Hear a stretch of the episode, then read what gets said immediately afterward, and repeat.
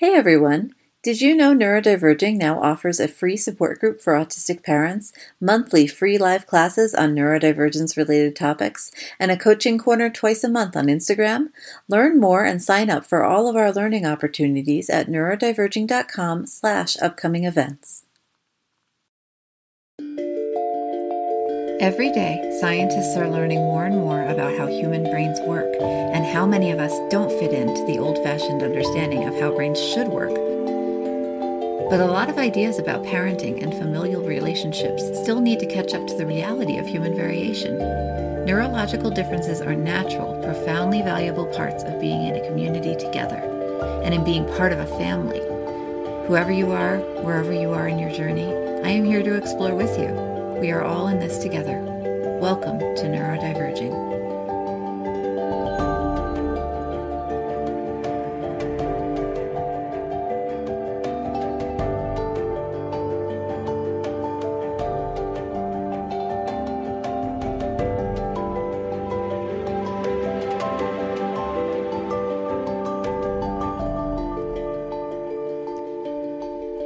Hello, friends. Welcome to Neurodiverging. Danielle here. Thank you so much for tuning in with me today.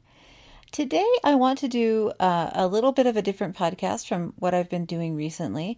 I want to talk a little bit more about why I wasn't diagnosed until I was an adult. I did a podcast pretty early on in Neurodiverging's uh, life. I think it was like my second podcast. That was about how I found out that I was autistic in my early thirties, um, after my first child was diagnosed autistic. Um, and I got a lot of feedback on that episode, and a lot of it centered around this question of, well, why didn't nobody notice you were autistic until that late in life? And how could I not know personally that I was autistic until that late? And I, I just want to say, you know, early thirties is not that late to be diagnosed autistic. Plenty of people are diagnosed in their fifties or sixties or seventies. Um, but, you know, obviously I wasn't diagnosed as a child either. And I think there was a lot of feedback just regarding, well, how was I missed as a child? And so today um, I would like to talk more about that, about why I wasn't diagnosed as autistic until I was in my thirties and just how that happened. I'd also like to take a minute to just thank this week's sponsor, iAlly, which is an app and website for caregivers. We're going to talk more about them in a couple of minutes, but thank you to iAlly for supporting Neurodiverging. With that, if you haven't had a chance to listen to my earlier episode about being diagnosed as an adult, by the time my son was diagnosed, uh, he was just a little over two years old, and um, my diagnosis at that time was not a surprise to me. I had felt that I was different from a lot of people for most of my adult life, and I was also pretty sure my son was different, like I was, pretty early in his life. Around when my son was two years old, I was pregnant with my daughter, and I was really starting to fall apart emotionally, and I think I talked about this more in that podcast. My son was difficult to parent. I was exhausted all the time from the pregnancy, and I had no real internal resources left to deal with anything else going on, and I was just falling apart. And I had done a lot of research on autism in the process of figuring out what was going on with my son, and the more I read, the more I was pretty sure that I was autistic as well. Furthermore, a lot of the problems I was having in my day-to-day life were based in my autism. The more I read um, sort of stories of autistic people, their blogs and their information online, the more sure I was that this was the case. I also felt like, personally for myself, that it would have been irresponsible to just assume autism based on my own research, um, without kind of going through somebody who had seen more autistic folks than I had met in my life. Um, other people might not want to do that, but I just felt like I wanted to be sure that it was autism before I kind of just assumed and went forward at that. But, you know, I it was, I was autistic. I was not surprised by that. But I did find that a lot of my family was surprised. And a lot of people have since asked me why I wasn't diagnosed earlier. I think I've thought about this a lot. I think there are a lot of reasons. I also think that it's hard to know exactly why I was missed over, but I thought today I could talk about a couple of possibilities for why I wasn't caught as a child or even as a teenager, and maybe what folks today might be able to do better to catch children who are not being served by kind of current screening tools and medical tools. The first thing that I think that is the most important about my specific case is my family. So without going into too much kind of personal detail, I am like eighty-five percent sure that we have undiagnosed autism and undiagnosed A D H D in my immediate family, um, and also in my extended family. I there's always a chance that I am wrong about this. I am not a medical professional. I am just some person. But I I do think that there's autism in other folks in my family.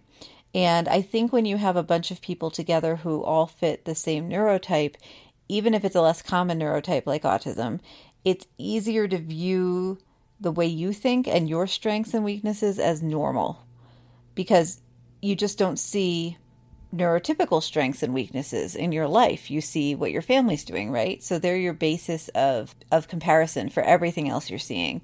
Um, so I think that I saw a lot of what's normal for A D H D and autistic brains, but I didn't necessarily see a lot of what's normal for neurotypical brains.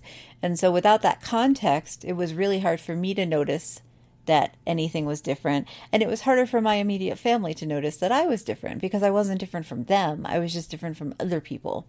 Um, and, you know, that's not as obvious, I think, in that context. I got along fine with my parents and my siblings and with most of my extended family. I'd say about as well as anybody gets on with their extended family. But I did have trouble making friends at school and in the community. And I think if anyone else in my family had been diagnosed with A D H D or autism, my weaknesses might have been more obvious to my parents and my teachers, and maybe some testing or some other interventions would have been considered. But because I believe my family is neurodiverse in a couple of different ways, my weaknesses didn't particularly stand out. They were just similar to what the rest of my family was doing. In some ways, I feel really lucky that I wasn't the odd one out in my family, but I still felt like I was the odd one out in school. Um, and that feeling grew as I got older. And I still sometimes feel like that today, even knowing myself so much better than I did twenty years ago. Um, especially the more complicated the social situations I was put into got, the harder I, the more trouble I had, the harder it was for me. When I got to college, I managed to basically luck my way into a group of women who were just amazing oddballs, and I just clung to them. We just were such a group.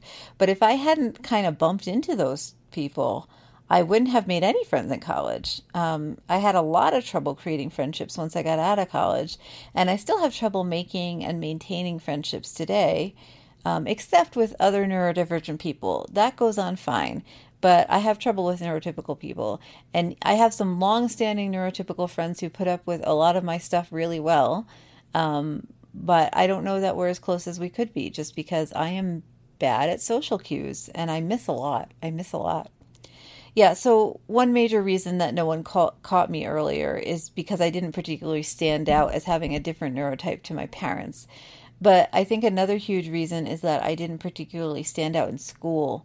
Um, and nowadays, I think that most kids who are neurodivergent, who are autistic or A D H D especially, are caught in the school context where you have, if you're lucky and you're in a good school with enough funding and all, all the kind of privilege that goes into a good school, you have, you know, special educators Um, who are familiar with what A D H D and autism look like. You have teachers who are noticing when students are struggling and are better able to connect the dots about why that student is struggling and what might be going on. And again, I understand that it is not this way for a ton of people, but in a kind of an idealized school environment, you know, you do have those resources that were not available when I was growing up. Um, it's in a public school system. I... I didn't particularly stand out in school. I did well. I got good grades. I did not, you know, pick fights or cause trouble. I was a rule follower, like so bad. And nobody had any reason to pick me out as somebody who was struggling, outside of the fact that I had difficulty with social cues, which was obvious to everyone. I'm so much better at it now, and it is still obvious to everyone. So think about how much of a deficit I had twenty years ago. Oh, I think, though, I, I think I just looked like a weird, nerdy kid, though, as opposed to like a struggling kid. So there's always a couple weird, nerdy kids, right? So that's always fine. But it it is kind of frustrating that nobody could see where I was struggling. Um, and when I've thought about why people couldn't see that I was struggling, I think there are a couple of potential reasons. One of those is masking. Masking is one of those things that I think the research has come to realize that women with autism are either better at masking um, because of kind of what women's social circles tend to look like versus men's, um, and how women are trained to socialize differently and to talk to each other differently than men are trained. But I also think, I think that I was really good at masking from pretty early on, and I wasn't doing it on purpose, but I also knew that some of the stuff that I thought or said didn't go over well, and I didn't know why necessarily, but I knew that I could kind of alter my approach and, and how I how I went into situations, social situations, to get better results. And so that was what masking was for me. It was like, how do I approach this situation to get what I need out of it without alienating people, right? Um, it was never like, let me go make a friend. It was like, let me let me attempt to talk to this person without, you know, them getting mad at me for something that I don't understand, you know. Um, so I held it together pretty well at school. Like I said, I was a rule follower. I did my work. I kept my head down. I was social when needed, but I was very much kind of, and I'm like this to this day, when I'm working, you know, when I'm working, I'm working. I'm going to do the job, and any interruptions to that are not necessarily going to be, I'm not good at that socializing at work thing. I just can't do it. It's it's like interrupting the whole reason I'm at work. And I was like that at school too. Like if I was working, I was working, and I didn't really want to participate in some of the social stuff that other kids wanted to. And, you know, that was weird. I get that. Um, but, you know, it was hard for me to do. But I could mask, and I could just put my head down and do the work and not be rude or what was perceived as rude. And you know, that kind of got me through the school day. And then when I got home, I could go outside and I could get some quiet alone time, like climb a tree or go in the garden or walk around, or I could watch T V and chill out and just kind of reorganize myself after all of the input at school. I had some tantrums and meltdowns that I remember as a kind of early, what do they call them now? Tween, a tween and a kind of early teenager. But I don't think they were obviously related to sensory overload at the time. I didn't connect it personally myself as like a fourteen, fifteen, thirteen year old that some of the bigger emotional load I was feeling when I got home was because I had been suppressing at school. And my parents were often not home right when I got home.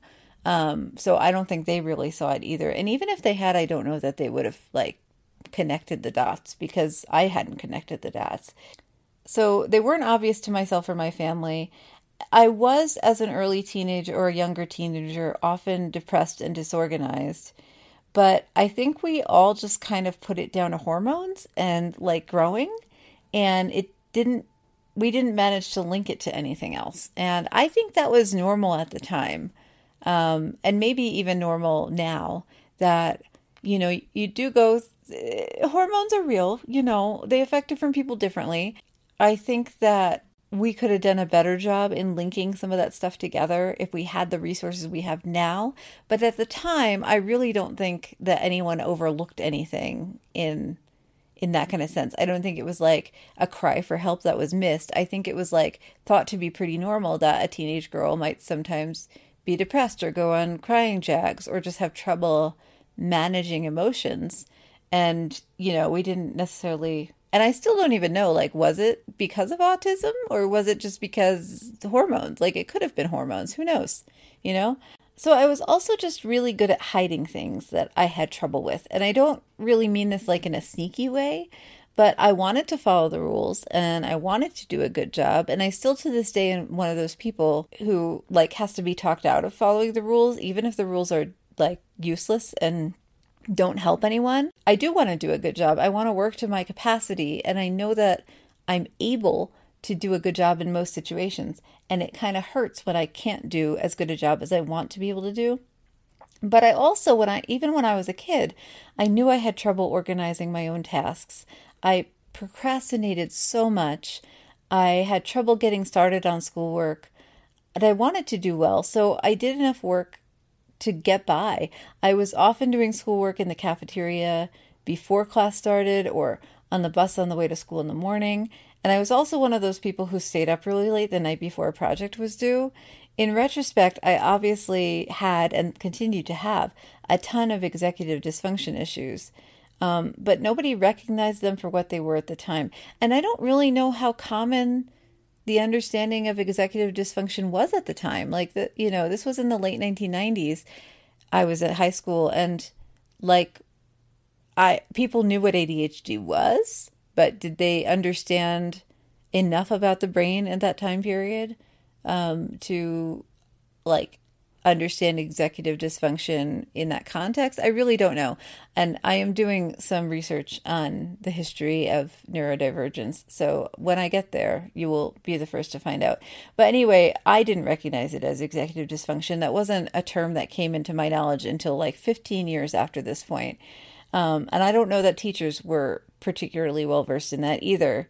Um, at the time. So what happened was that instead of understanding that I had like a different brain and some executive dysfunction issues, um, what happened instead is I internalized the idea that I was just kind of lazy and not trying hard enough, because I knew that other people didn't have as much trouble getting started and maintaining focus as I did.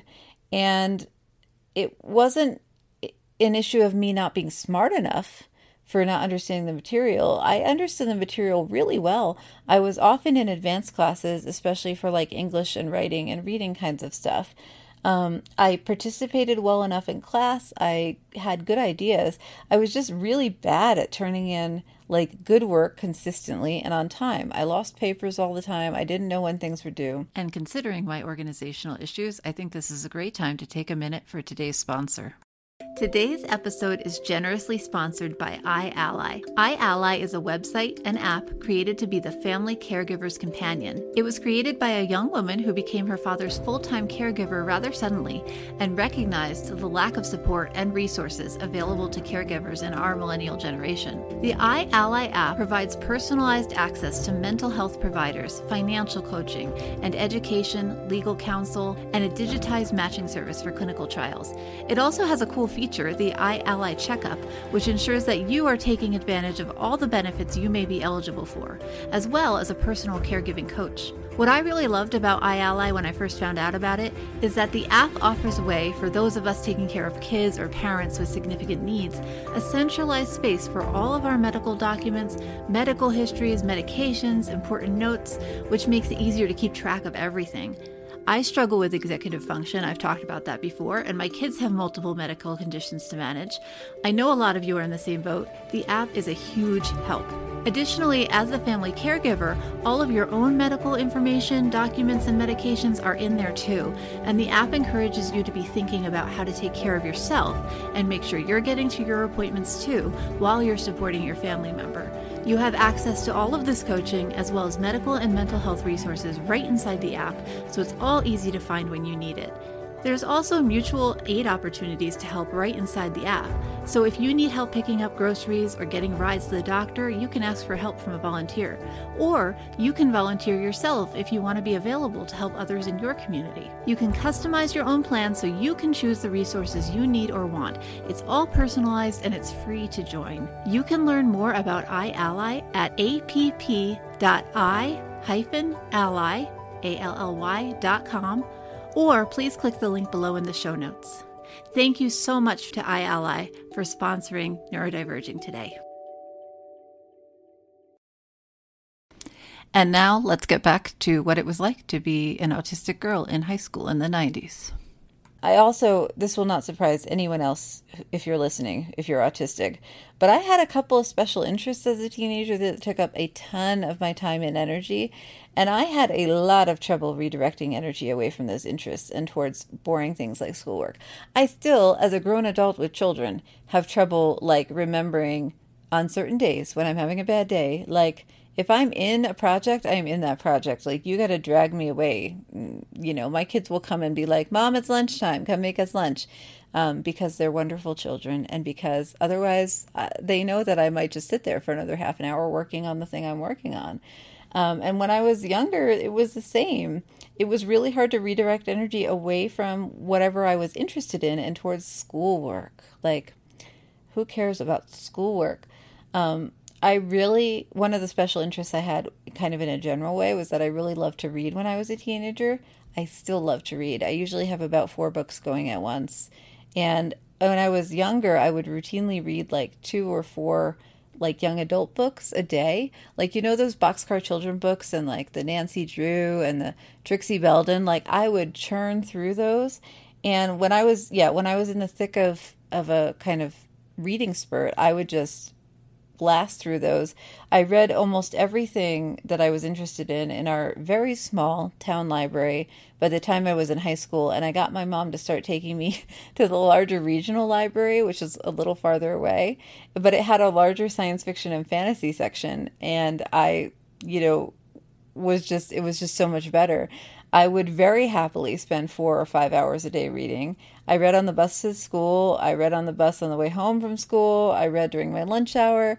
And then during class, if we had free time, I often read for a couple hours before bed. So like focus in general was not an issue for me. And focus in general is still not an issue for me. Focus on the thing I'm supposed to be doing over the thing I'm interested in doing has always been an issue for me.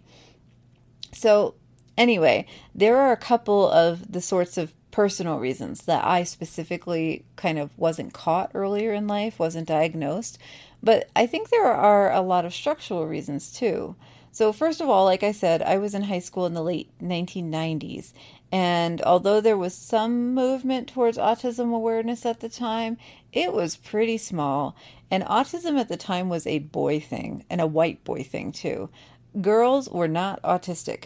Um, also, autism at the time kind of basically meant like Rain Man, like having some obvious oddities in your social interaction, stereotyped speech patterns, um, having some kind of savant ability, um, a developmental delay, or an intellectual de- disability. And like nowadays, we know that only forty to fifty percent of autistic folks have a form of intellectual disability, but about half of autistic adults are of like average or above average intelligence. And most autistic adults don't have any savant ability. I know that, of course, there are some who do, but um, I've never met one. So I don't believe that they're very common. But it's much more common that there are people like me who are pretty smart, mask well enough to get along in most social situations, even if it's not like ideal for our mental well-being. We're verbal or hyperverbal, but we suffer from a lot of executive dysfunction, sensory overwhelm, and trouble with social skills. And of course, there are lots of people who are autistic who are not men. There are a lot of not men autistic people in this world. But in the nineteen nineties, I think that like the vast majority of who is being diagnosed autistic were men, boys. So anyway, when I was growing up, yeah, no one was looking for like a relatively intelligent, rule-following, nerdy little white girl when they were looking for autistic traits. They weren't really even looking for basic executive functioning skills in a lot of students. Um, I think students who weren't successful with executive functioning skills like time management or turning work in on time, remembering your being lunch or lunch money, remembering which days were gym and which days were health. I was so bad at that. All of us who are bad at these things were considered either lazy or sort of daydreamy head in the clouds, depending on how generous the teacher in question was. I remember when I was in middle school and high school, people kept trying to get me to use day planners. And it was like I would immediately lose them or just not bring them with me because I didn't like carrying extra stuff. Or I would just not write in them when I did bring them with me. Or I would bring them and not have a pen to write with. Uh And there was no backup to the day planner. If you could not remember to do the thing and you couldn't keep a day planner to tell you to do the thing, there was no other intervention to help you with time management. So, yeah, there was very little understanding of neurodivergence being like a part of you and how you're built as opposed to something you're doing wrong in opposition to the neurotypical people. Um, And, you know, in the past couple of years, as I've met more and more autistic people in my own community and online, my experience is really not that rare among people my age. Like, there are just so many people in their thirties or forties or fifties or sixties who are just finding out that they're autistic and just realizing why they felt different for their entire lives. Usually because, like me, the autistic traits that caused them the most trouble in their lives were kind of well hidden or just not recognized by larger society as being problems or concerns. And I'm not sure, but I wouldn't be surprised if there were a ton of A D H D women around my age, too, who have only re- recently been diagnosed. And of course, there are men who have slipped under the radar, and especially, I think, non-white men. But it's only so recently that the medical communities have accepted that women can be autistic and that women's autism can look very different from men's autism. Plus, we still know very little comparatively about how autism presents in women and in non-binary people, since most of the studies that have been done have included almost completely male participants. So there are personal reasons that my specific case was like overlooked by myself and my teachers and my family, but there's also a lot of structural things going on that kind of caused me to not even be, you know, considered to be autistic when I was a kid. Um, I'm not going to say that nowadays is better for everybody, because obviously it's not. There are still tons of autistic kids um, who are not getting the resources and the interventions that they want or need, who are not getting the support, whose families are not getting the support that they want.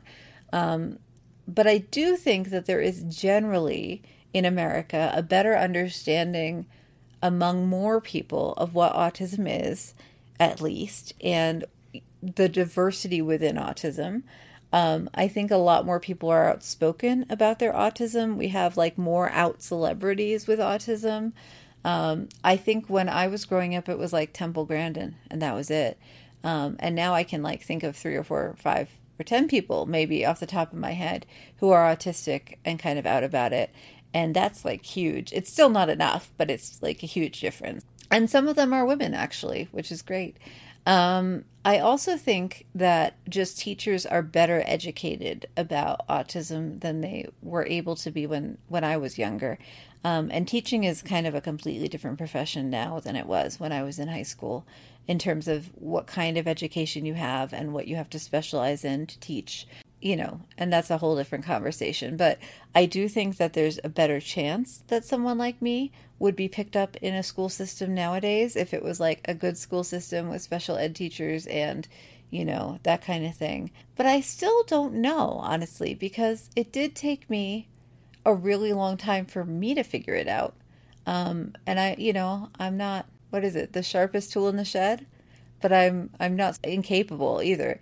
Um, I think that autism is so diverse, and I also think that the way women are trained um, in a lot of ways prevents us from being noticed when we have issues in school. So like autism, A D H D, executive dysfunction issues, all that. Um, I think that a lot of women, a lot of girls are kind of taught to be quiet, put their heads down, do their work. Um, and that's changing too.